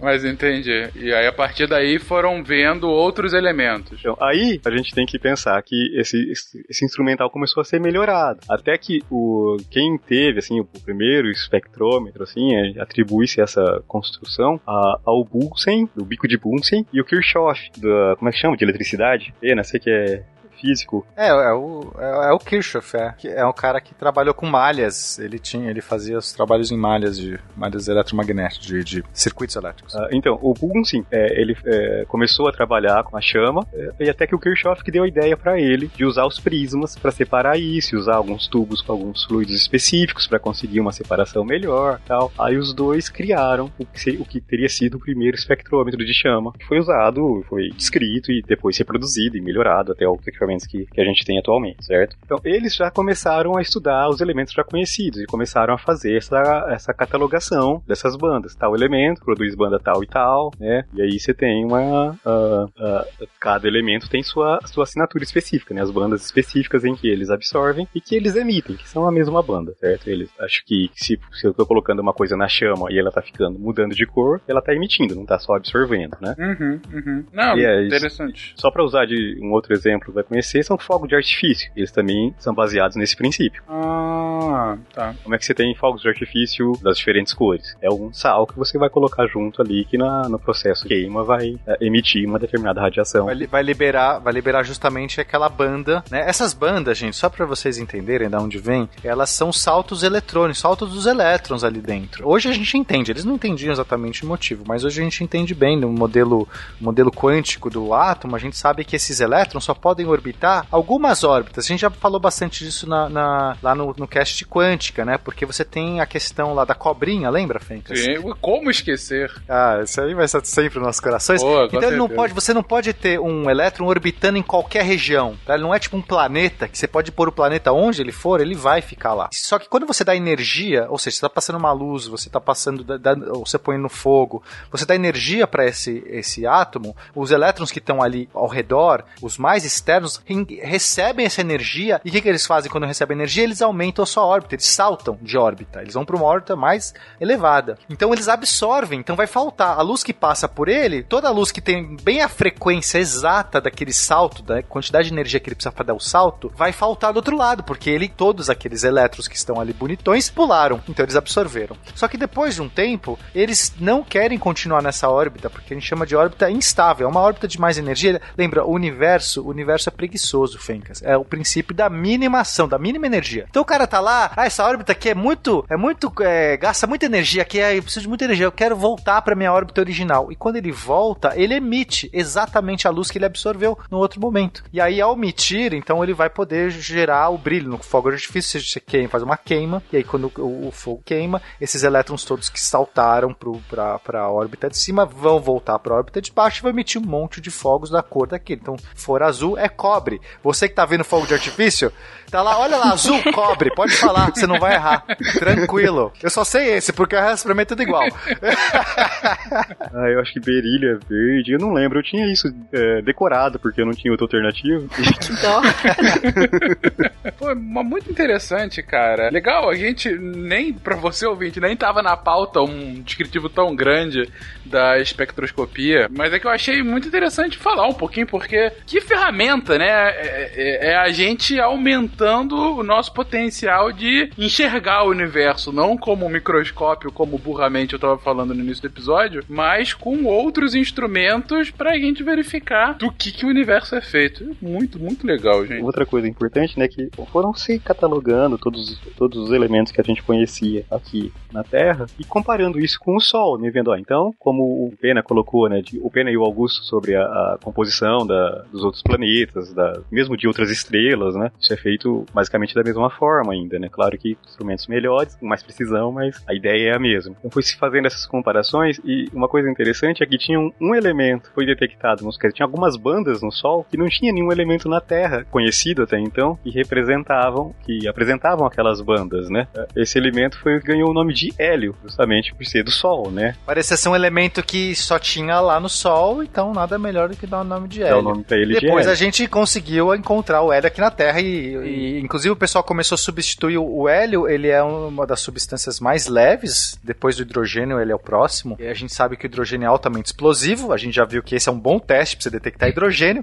O que acontecia com os, os- os dirigíveis, os balões, explodiam, porque você enchia eles de, de hidrogênio e aí dava alguma pane lá, não sei o que. A gente tem o caso, né, o emblemático do, do Zeppelin que, que, que explodiu lá e matou todo mundo. Então depois eles começaram a usar o hélio, porque o hélio, por ser gás nobre, ele não reage, ele é extremamente estável. Você tenta pôr fogo nele e fala: tô de boa aqui, sai daqui, tô tranquilo, não vou explodir nada. Uma dúvida boba. O hélio é aquele que eles usam pra fazer voz de pato? Isso que eu ia perguntar. Isso. Também é isso. Ele não reage com nada, só com a sua garganta, só com as suas cordas vocais, né? É a única forma dele reagir. Não, ele não reage, e é por isso que você pode usar, é, é, ins- inspirar hélio, que você não morre, porque, gente, não é bom fazer isso também, né? Você não vai ficar brincando com isso, sei lá. Mas ele não tá, tecnicamente, se você fizesse qualquer outro gás, você pode estar fazendo processos químicos internos do seu corpo que não são bons, né? A gente não tá pronto, nosso, nosso corpo não é pronto para ficar absorvendo qualquer outro tipo de gás que não o nosso, a atmosfera da Terra. Por isso que a gente vive soltando esses gases.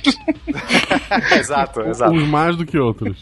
o hélio, por não reagir, ele não tem problema você fazer esse teste, ou fazer isso aí algumas vezes. Só que o que acontece, Fencas? Por ele ser muito mais leve, menos denso do que o ar normal, então, é, quando você expira ele, ele, por ser mais menos denso, ele vai reverberar de uma outra maneira nas suas cordas vocais. Ele não tá fazendo nenhuma reação química, é simplesmente uma questão física, de massa, de, de volume, de, de massa, densidade, passando pelas suas cordas vocais, reverbera, e aí ele vai só conseguir reverberar em frequências mais altas, porque você tem menos massa no gás para fazer os graves. É basicamente isso, uma maneira idiota, assim, uma, uma alusão. Você tá com um gás mais leve, ele só consegue reverberar nas frequências mais altas. E você fica com voz de pata. Você sabe que toda essa sua explicação desde o início, o editor colocou uma voz de pato pra exemplificar isso.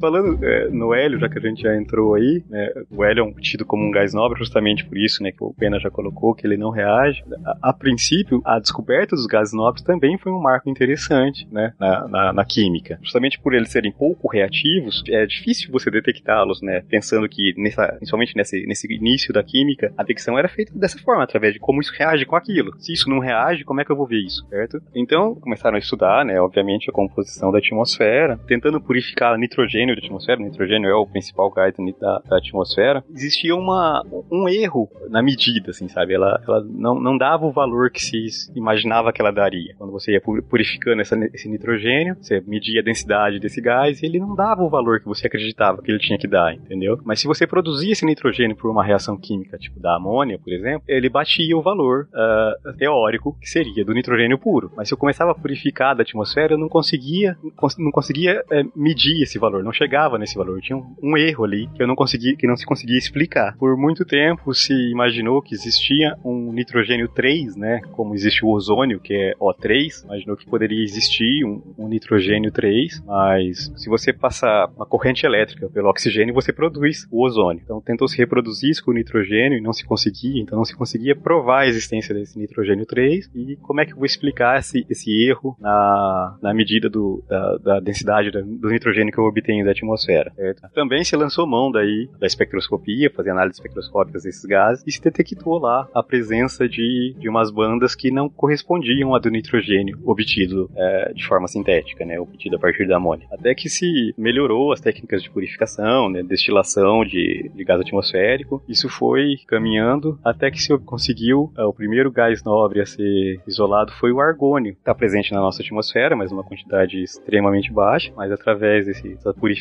conseguiu-se purificar o argônio, fez análise é, espectroscópica e as, as bandas batiam. Então, assim, o primeiro gás é, nobre a ser identificado foi o argônio. Ah, e ele tinha problema, porque onde é que eu ia posicionar ele na tabela periódica, né? Porque uh, nesse princípio a tabela periódica era governada pela massa dos átomos, pela massa atômica. Não se tinha o conhecimento da estrutura atômica, não sabia esse número atômico, sabia que era um próton. E pela massa do argônio, a posição em que ele ia ficar, não cabia um elemento ali. E aí? Então esse, esse 40 colocaria ele entre o potá potássio e o cálcio, pensando na, na, na ordenação das massas. Só que não, não, justificava a presença de um gás ali, ainda mais um gás monoatômico que não reagia com nada entre dois metais, um metal alcalino e um metal alcalino terroso, que são bastante reativos, são metais, ou, ou é, tem outro conjunto de propriedades. Como é que você justificaria o posicionamento, a, a existência desse elemento? Então até o, o, nome argônio vem, acho que de ocioso. Eu achei que era por causa dos argonautas, já que o hélio foi do Sol, que decepcionado. Ia ser bonito. Tá. E também o outro problema era esse, né? Se a gente já, já, já conhecia-se o hélio, é, descobriu-se o hélio e o argônio, um com massa atômica 4 e o outro 40, não existia nada entre esses dois, né? não existia um outro é, gás nobre entre eles, né? isso não, não fazia muito sentido. Pro ouvinte em casa entender, uma boa analogia, você vai na arara de, de blusa, tem a M e a GG. Aí você pensa, falta alguma coisa. que analogia boa, agora. Perfeito essa analogia. E aí, como que eles preencheram com a G e os demais? Continuou se estudando a atmosfera, melhorando as, as técnicas de destilação do ar, né? E é destilação mesmo, gente. Você vai colocar esse ar, só que a destilação, geralmente, a gente faz, pensa em destilação, a gente pensa em aquecer e separando os vapores, né? Aqui, um pouco ao contrário, a gente vai esfriando e separando os líquidos, tá? É, foi se melhorando essa técnica até que se descobriu, depois do, do, do argônio, o xenônio, o neon e criptônio. Então se preencheu esses, o que seria essa coluna de gases nobres, foi então criada essa família, né, na tabela periódica, né, que a gente tem hoje como família 18, é, a última coluna da tabela periódica, são dos gases nobres. E a principal propriedade deles são que eles são monatômicos, né, eles existem um átomo isolado, praticamente não reagem com nada. E a questão da, do posicionamento disso na tabela periódica com relação à massa atômica, isso foi corrigido quando se, é, se estabeleceu a estrutura atômica. Hoje a tabela periódica ela é, a, ela é com função do número de prótons, do número atômico. Aí não existe mais esse erro em função dessa, dessa correção. É, o que eu consigo entender dessa história que você conta, Yuri, é que você tinha uma pré-concepção sobre o arranjo dos elementos com as informações que você tinha antes. Com a chegada dos gases nobres, que eram que apresentavam características muito diferentes dos outros elementos e por motivos que à época se desconhecia, os químicos tiveram que repensar esse modelo de estrutura da tabela periódica, que é um grande catálogo, né, do, do de tudo que constitui o universo, para fazer, para adequar esse novo tipo de elemento bem específico. Falando, olha, beleza, é um elemento que não tem a ver com os demais, mas que está aqui por conta de outras características, no caso do peso atômico, né, daí ele está colocado aqui, mas ele tem características bem diferentes, e a partir daí se dá a necessidade de repensar essa enciclopédia, essa, esse catálogo, o modelo, para que se adeque à, à, nova realidade, né? E não o contrário, e não negar a existência, ou ah não, foi um erro, o argônio não existe, você tá maluco. Não, mas interessante. Embora muitos tenham afirmado isso.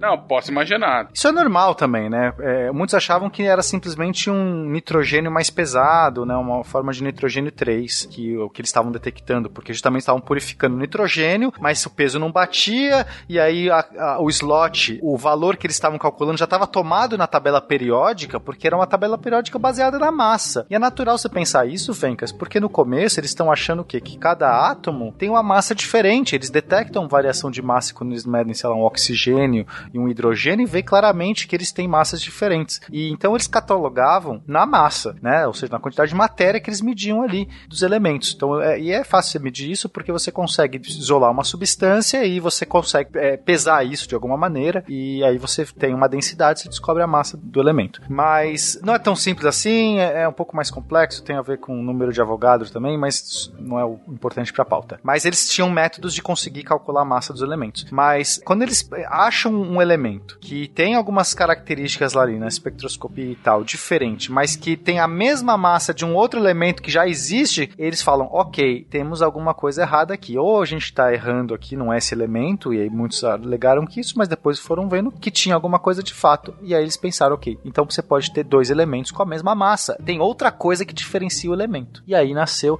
a classificação pelo número de prótons. Porque, né, imagina você, ouvinte, se você sabendo que prótons e nêutrons têm basicamente a mesma massa, né, aproximadamente a mesma massa, você pode ter um elemento com dois prótons e dois nêutrons, ou um elemento com três prótons e um nêutron, e os dois têm a mesma massa, mas eles são elementos diferentes. Hoje a nossa tabela periódica é baseada no número de prótons que o elemento tem. E aí eles foram reorganizando isso. Eu não sei exatamente como foi esse processo, quanto tempo levou, mas foi uma grande pista de que algo estava errado na classificação. Outra etiqueta eles tinham que classificar, porque aquela que eles estavam usando para classificar não era tão relevante assim para os elementos químicos. Não, é só o que você colocou, né? Uma coisa importante na ciência, né? O seu modelo tem que adequar à realidade, não a realidade que se adequa ao seu modelo. Exato. Acho isso muito relevante, em especial no nosso momento político agora. Sem críticas sociais aqui, mas vamos lá, continuando. Gente, vocês comentaram agora há pouco e a gente ficou discorrendo um pouquinho sobre espectroscopia e eu consegui falar de novo sem me enrolar. Olha aí, hein, Fencas, um especialista. Eu já sou um próprio espectrômetro. Mas, é claro, não foi a única tecnologia utilizada para a descoberta desses novos elementos, né? Uma que a gente já mencionou no sempre memorável episódio da Marie Curie foi a radiação, né? A, e como que a radiação entra na química de forma avassaladora. Literalmente. Literalmente, sem dúvida alguma. É possível também utilizar a radiação para descobrir novos elementos? Nessa época, tudo que você uh, descobria, você testava uh, a exaustão, né? Vamos dizer assim. Também. Oi? Tudo que você descobria, você testava tava lambendo, pelo que a gente discu- discutiu algum tempinho atrás. Mas continua, desculpa. Também. Então, tipo, foi assim quando se descobriu a, a eletricidade, né? Então você colocava, passava uma corrente elétrica por tudo e queria saber o que ia acontecer. É, com a radiação isso não foi diferente. Primeiro que a radiação, né? Todo o desenvolvimento dos estudos de, de radiação da Marie Curie, anteriormente do, do Becquerel, são, foram extremamente importantes para o estabelecimento do modelo atômico que a gente tem é, hoje, né? Então, é, a partir do desenvolvimento é, desse modelo atômico, que você a gente pode é, basear, corrigir os erros que tinham no modelo anterior e aprimorar essa tabela periódica e começar a preencher as lacunas ali existentes, né, os, os erros de posicionamento, tudo isso se deve à correção do modelo atômico, né, o modelo que a gente tem atualmente. Sei lá, talvez eventualmente venha a mudar, né, nada garante que ele vai continuar representando a realidade uh, para sempre. Né, pode, pode se vir novas descobertas e, e uma nova necessidade de correção nisso. É o que a gente sempre fala do SciCast. Se você, querido ouvinte, estiver ouvindo isso em 2000 1142 e ouvi o modelo atômico, ah, aqueles jovens do início do século 21 que falavam ainda de modelo mal atômico. sabiam quântica, né? É, mal sabiam quântica. e você tinha o modelo Zwingle, que realmente é o que fala do universo. Não, mas isso é evolução científica, né, gente? Um, em algum momento do que a gente fala. Eu tava comentando é, dia desses no grupo de, de engenharia, assim, falando, ah, a gente já teve algum episódio de robótica? Eu falei, gente, o primeiro episódio de SciCast é de robótica. Aí eles falaram, é, mas primeiro já tem cinco anos. O quanto já tá desatualizado? E, cara, cinco anos, né? É verdade. Mas enfim, continuemos. Então, com esse, todo esse desenvolvimento da radioquímica, isso conseguiu, inclusive, preencher algumas lacunas que foi o ir além, né? Que foi o Augusto que já comentou que hoje a gente cria elementos. Essa criação de elementos vem da radioquímica, vem de você uh, unir núcleos uh, para poder produzir novos elementos. Isso tem diversos usos, né? Tem usos medicinais, uso fonte de energia, bom, pode usar para fins é, de arma, né? É, é, real. Existem outros usos melhores? Existem, mas não posso fazer nada. Todo esse desenvolvimento começou lá, com Becquerel, com a Marie Curie, né? Que estudou inicialmente sais de urânio. Se eu não me engano, foi a Marie Curie que isolou o urânio pela primeira vez. Eu não tenho certeza. Mas ela isolou uma série de elementos é, radioativos, porque num primeiro momento você tinha lá um, minério que emitia uma certa energia que não se sabia bem o que era, né? Até esse nome raios X é justamente porque aquele raio era o raio X, ninguém sabia o que era. É, o X era de, de X da equação. Tipo, não sério? Sei o que é. é sério. Esse negócio do raio X é bem interessante porque esse raio X surge de um experimento que eles faziam com um tubo de raios catódicos. Esse, eu sei que esse nome parece complexo, mas é basicamente um tubo de televisão daqueles antigos. Não sei se o ouvinte conheceu um tubo de TV, uma, um, uma TV antiga, aquela TV de tubo, mas é aquilo, basicamente aquilo. Como é que aquilo funciona? Então você tem, você aplica uma, uma, uma tensão, você tem um gás ali dentro desse tubo, você aplica uma tensão no catodo e no anodo ali dentro, e isso acelera elétrons que estão nesse gás, eles são acelerados e você vai ver um raio que incide, que vai bater nessa tela. Eles conseguiram perceber que esses, esses raios eram negativos, porque você podia, se você colocasse um ímã ao redor, eles se defletiam. E eles, olha, isso aqui tem carga elétrica, isso aqui é negativo. E a matéria, eles fizeram isso com teste com vários elementos, perceberam que isso era uma característica de todos os elementos. Todos os elementos emitiam, né, que você podia colocar o gás dentro desse tubo, ou mesmo nem, nem precisava pôr gás, dependendo da tensão que se aplicava, você conseguia produzir esses raios. E eles notaram que esses raios, então, eles é, tava alguma coisa estava acontecendo na matéria que estava é, acelerando partículas de dentro dessa matéria negativa. Foi assim, inclusive, que eles detectaram que existia um elemento que eles chamaram de elétron. A existência do elétron foi, foi por esse tipo de estudo. Mas eles perceberam que tinha um brilho que ap aparecia quando esses raios atingiam uma certa placa que eles colocaram. Não, não lembro que tipo de placa que era, alguma, algum material que eles colocavam. E quando atingia essa placa, emitia um brilho aí, uma, uma radiação. Não era necessariamente um brilho. Tinha uma parte visível, mas tinha uma parte invisível. Mas eles conseguiam medir usando esses outros aparatos, seja espectroscopia, usando é, elementos que reagiam com esse brilho. E aí, que raio que é esse? É o tal do raio X. Eles não sabiam que raio era. Era uma coisa desconhecido ainda, daí raio-x. Faz sentido. É, é, é assim, ele coloca, né, no, no, caderninho, ele escreve isso, assim, ah, o raio X. Mas foi meio que só um nome, assim, só pra, enquanto eles não davam um nome melhor, enquanto eles não entendiam melhor o efeito, ele tinha que pôr uma coisa ali. Só que o nome ficou bom, depois as pessoas continuaram falando, ah, o raio-x, o raio-x, ah, então é o raio-x mesmo. Até hoje a gente chama de raio-x, não não tem nenhum, não faz nenhum sentido ser esse X, esse X é só por causa da história mesmo, tá parado. Que me faz pensar muito se os X-Men também vão ter esse futuro. Mas interessante que você comentou também, Yuri, agora há pouco, que você tem o desenvolvimento da radioquímica, né? Como você estava comentando, e todas as, as descobertas em torno dos elementos e essas ações ainda justamente desconhecidas, mas como que mais recentemente é o que a ciência consegue manipular esses, essa radiação e utilizar em prol de algum avanço científico, como ela ajudou a moldar o século XX, né? Digo, como você colocou, de remédios a bombas, né? É, a gente pode mencionar o quão relevante foi esse avanço e o quão relevante foi, inclusive, para o nosso tema aqui de hoje, de novos elementos, né? A partir dessas fusões dos núcleos, né? Como você tinha colocado. A tabela periódica recentemente foi preenchido uh, o sétimo período, né? O sétimo período você diz aquela a última linha. A sétima linha. Uhum. E a cerimônia da IUPAC, né? Da Associação Internacional de Química, que reconheceu, vamos colocar entre, entre aspas, né? Completar a tabela periódica, se deu aqui no Brasil, no, em 2017, na reunião da, da anual da Sociedade Brasileira de Química. É, lembrando que muitos desses elementos, esses últimos elementos, são altamente instáveis e eles são mais só por capricho de preencher a tabela periódica, porque não tem nada que se, possa ser formada por isso, porque eles rapidamente se decompõem, eles, eles estão numa estrutura tão grande, inchada, que ele não consegue ficar muito tempo, ele já se decai em outros vários elementos, tá? É só por capricho. Existe uma teoria de que, teoricamente, tem uma ilha de estabilidade, sei lá em que peso atômico, se você for aumentando a tabela periódica, você deve chegar em uma outra região de estabilidade. Mas isso é puramente teórico, tá, gente? Você tem, desculpa a pergunta, provavelmente é tolo perguntar isso, mas é uma teoria ou é um wishful thinking, sabe? Aquela coisa, tomara que aconteça. Não, é uma teoria com base em cálculos matemáticos, nos modelos existentes, mas é só uma teoria. Enquanto ninguém fazer isso, continua sendo uma... Sim, uma, uma hipótese ainda a ser confirmada. É, é a ser confirmada. O ar é o gás, dá pra ver o gás, dá pra segurar o gás, dá pra ouvir o gás.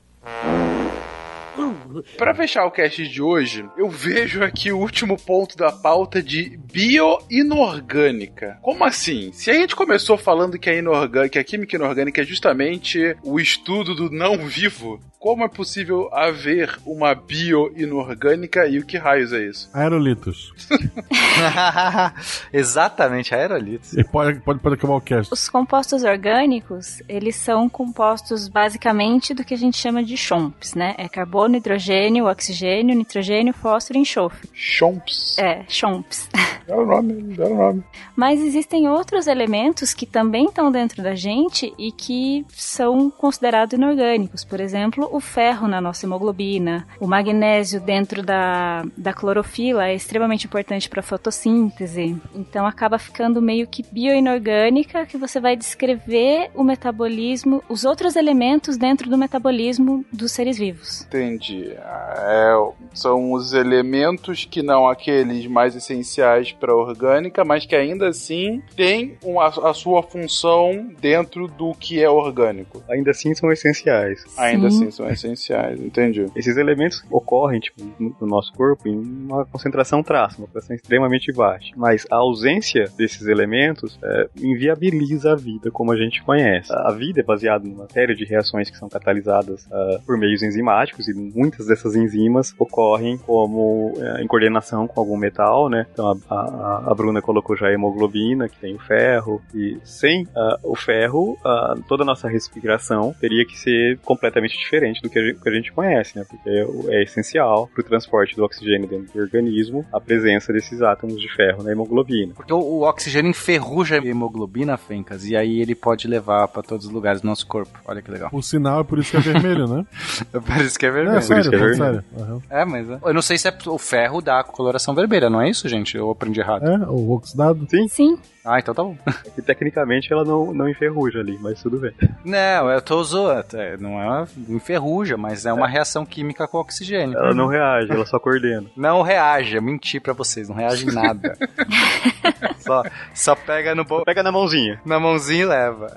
Não reage? Eu achei que reagia. Agora falando sério, não, não, reage. Essa é uma, é uma coordenação, não há troca de elétrons ali. Não, ah, uma coordenação. Eu não faço ideia o que é uma coordenação. Como um feijão, gente. É isso que a gente quer deixar.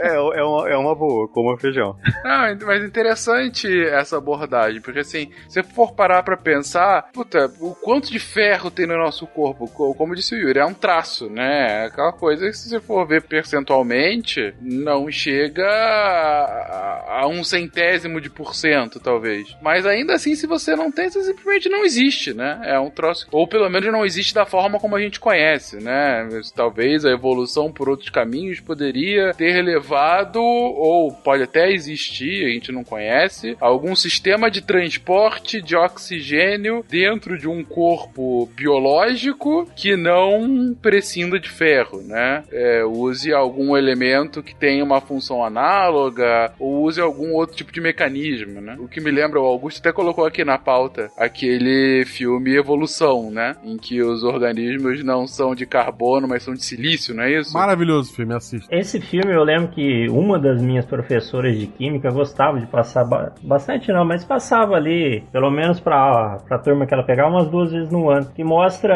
eh, todos nós somos, é, todos nós, tudo que a gente conhece até hoje, é, somos formas de vida baseadas em carbono. E é legal que no, no filme ele mostra é, como talvez seria, claro, é um filme de comédia, mas tem aquela, tem a ciência ali também. Ele mostra como seria é, tipos de vida baseado em outro elemento que, se eu não me engano, é o nitrogênio. Acho que é o nitrogênio. Então é, é interessante, até o próprio Sagan, ele, em algum dos episódios do, do Cosmos, ele, ele comenta bem isso. A gente é muito hidrado. Não, mas a, a concepção de vida nossa, o que a gente tem comparativo, é tudo baseado em carbono. Mas quem disse que tem que ser assim? A vida ocorreu no nosso planeta porque era o que tinha de mais abundante e tal ela ocorreu, ela encontrou um meio usando carbono aqui, mas em outro lugar. Será que não pode ser de outro jeito? Então, é, a recomendação do filme fica aí para abrir mesmo a mente, porque só porque a gente conhece desse jeito não quer dizer que tudo vai seguir essa mesma linha. Então, é um filme em comédia, tem lá o Stifler, é legal, mas assistam, é ótimo para abrir um pouco a mente. Depois pega uma coisa mais hard aí. A única coisa que eu lembro desse filme é que era do shampoo. Do shampoo, né? Tem o melhor merchan da história do cinema. É verdade. É, não, era, não tinha negócio com shampoo com que, pra combater esse? Exatamente. É, porque eles fazem o mesmo caminho. Se a gente é baseado, se eu não me engano, é arsênio, né? Aí fazendo a mesma, o mesmo caminho do carbono para arsênio, eles fazem com nitrogênio e dá no selênio. E aí o que tem é, onde eles tinham bastante selênio, no shampoo de caspa que, o, que os caras usavam. Aí enche um caminhão de bombeiro de shampoo de caspa e beleza. Vamos enfiar lá no monstro gigante. É divertido. Eu lembro dessa história do shampoo. É a única cena que eu lembro também.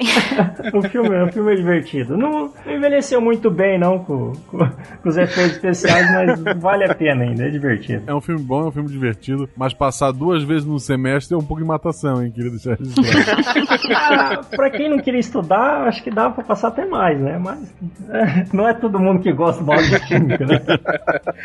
ah, que beleza de, de acabar o cast assim, Augusto. Excelente. Ah. Duas horas falando de química. Não, mas ó, a gente já entrou nessa questão em outro cast falando sobre a química no ensino médio, mas eu não vou me prolongar aqui não. Isso aí deixa quieto. É verdade. Bom ponto, bom ponto. Um link com uma coisa que a gente falou mais no começo do cast. É, como a gente falou, na tabela periódica ela coloca os, os, elementos meio que reagem de forma semelhante na, no mesma, na, mesma na mesma coluna. Então, abaixo do carbono na tabela periódica está o silício. Se especula sobre uma vida baseada no silício, né? E um lance aqui, por que que isso não acontecia, não, seria, foi impossível aqui na, na, na, Terra, foi justamente por causa do oxigênio, porque o oxigênio e silício reagem de uma forma muito forte, se ligam muito fortemente, tanto que a gente tem é justamente a areia, que é sílica, basicamente, né? Dióxido de silício. Prova que a areia não tá viva, só isso. ah. eu não entendi essa, essa história, mas tá. Ele está desafiando. Por que, que a areia não tá viva? Não, é um desafio. Você mostra que não tá viva a areia. O, o pena que é uma desculpa para conversar com pedra. Ah, então, é difícil. essa parada é difícil. Não, mas ó, uma coisa interessante, uma coisa interessante é o seguinte: não é toda molécula ou toda substância que é feita de carbono e tal que é, que é química orgânica. Até a gente tem o diamante, que é claramente um composto de carbono e é, é da física inorgânica, assim como a gente tem o gás carbônico também. Então, essa separação, né, da química orgânica e inorgânica, então a gente tem coisas que são que têm vida e que não são em carbono, e tem coisas que não têm vida e que têm carbono. É meio doido isso aí. É, a gente já teve essa discussão no de química orgânica, né? Sim, sim. Já sim, tivemos, sim. É verdade. Então, droga. Estou me repetindo. Só, só, reforçando, né? A presença desses elementos em quantidade de traço, elas são essenciais para a vida, tanto que a gente tem problema uh, de solos, né? Em determinado solo tem, é, é pobre em determinados elementos, ou rico demais em determinados elementos, nem vegetação vai crescer ali. Então, uh, esse, esse equilíbrio entre a composição química e a vida, ela, ele é bem. Bom, a vida como a gente conhece, né? Eu não vou provar que a areia está viva ou deixa de estar tá viva. então, o que a gente entende é, comumente por vida é, depende de um equilíbrio muito é, estreito entre essas, a presença e a ausência de determinados elementos. Beleza. Bom, fizemos aqui um apanhado bem superficial, mas ao mesmo tempo muito interessante da evolução química inorgânica e como que ela é estudada e o que ela estuda exatamente. Não tenho dúvida que você, jovem ouvinte, que não é da área da engenharia, no mínimo se lembrou de muitos conceitos que aprendeu na, no seu colégio. Seja isso pro bem ou pro mal, espero que pro bem. Mas, como disse o Augusto, a discussão aqui de como a química é dada no colégio já foi feita em casts anteriores, não é para esse cast que a gente vai ficar retomando agora, mas de qualquer forma é sempre interessante pra gente ficar vendo a evolução da ciência em si e o que eu sempre acho muito interessante nesses casts de como que uh, as diferentes disciplinas conversam entre si e que muitas vezes a gente faz essa separação que didaticamente faz sentido, claro, no colégio, mas que no fim das contas é um, putz, o tempo todo aqui a gente foi de química para física, agora no final falando de biologia o tempo todo e, e, e assim, você não tem uma barreira, né? Você tem um contínuo, porque como a gente já comentou em outros casts, as divisões é, que a gente faz acadêmicas para que a gente consiga aprender melhor ou aprender da forma como a gente aprende hoje, a natureza simplesmente caga para ela e continua existindo da mesma forma, né? Alguma palavra final, gente? Comam feijão e soltem gases nobres, gente.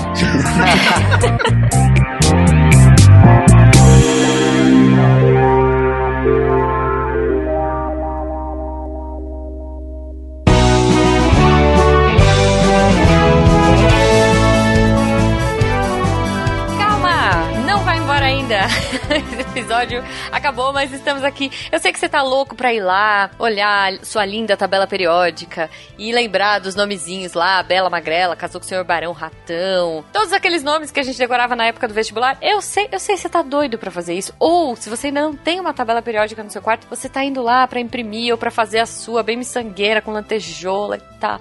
Enfim, tô viajando, né? é, mas antes, fica aqui, ouve os recadinhos pra eu poder apagar a luz da Deviant Tower feliz sabendo que vocês ouviram os meus recados. Primeira coisa, lembrando a todo mundo que agora nós temos uma super parceria com a Mitou Camisetas. E aí, todas as camisetas lindas, maravilhosas que vocês gostam e amam do Saquest estão lá. Porque a ciência tem que ser divertida. Guaxa Newton, Marie Curie, Einstein Kiss, tá tudo lá. Muito lindas, mas... Cara, e a qualidade das camisetas é impressionante. Sério, assim, sério. É, a Mitou Camisetas tem já um tempão de mercado, eles são muito bons. Então não deixe de entrar lá no site, comprar, vocês não vão se arrepender e vocês ajudam a gente também. Olha aí, vocês ficam chique ciência e ajudam o SciCast. Falando em ajudar o SciCast, agradecer a todos vocês que são nossos patronos. E se vocês não são ainda e querem ser a partir de um real no PicPay, no Patreon e no Padrim, vocês já podem nos ajudar e tornar a ciência mais divertida e livre da ignorância. Olha que bonito. Se você quiser entrar em contato com a gente, aí, você tem duas formas. A primeira é, não fala que eu te escuto, contato arroba psycast.com.br se for uma coisa específica para alguém, ou se for uma coisa que você não quiser compartilhar. Se for uma coisa que você quer compartilhar, tira dúvida, mandar gif de gatinho, mandar foto da tabela periódica, a foto da sua tabela periódica feita com lantejoulas e glitters e giz de cera, sei lá, por que não? Super miçangueira, catim! você pode entrar no post do Deviante lá no episódio do SciCast da semana e comentar. Com certeza outras pessoas interagirão com você e os nossos SciCasters com o maior prazer responderão as suas dúvidas. Certo? Então acho que é isso, gente. Agora vamos embora, vamos lembrar. Depois comentem aí qual é o elemento da tabela periódica que vocês mais gostam. Falem aí no post. Eu fico na dúvida, eu acho que o meu preferido é estrôncio, porque eu acho esse nome muito style. Então, por favor, eu, eu vou esperar, eu vou esperar. Ou me marquem lá no Twitter. Ah, aliás, não deixem de seguir as redes sociais, arroba Portal Deviante, no Twitter e no Instagram. Certo? Então é isso. Um beijo e eu vou apagar a luz agora. Tchau! Se a ciência não for divertida, tem alguma coisa errada. Tem que ser divertida. A coisa mais divertida que tem é a ciência.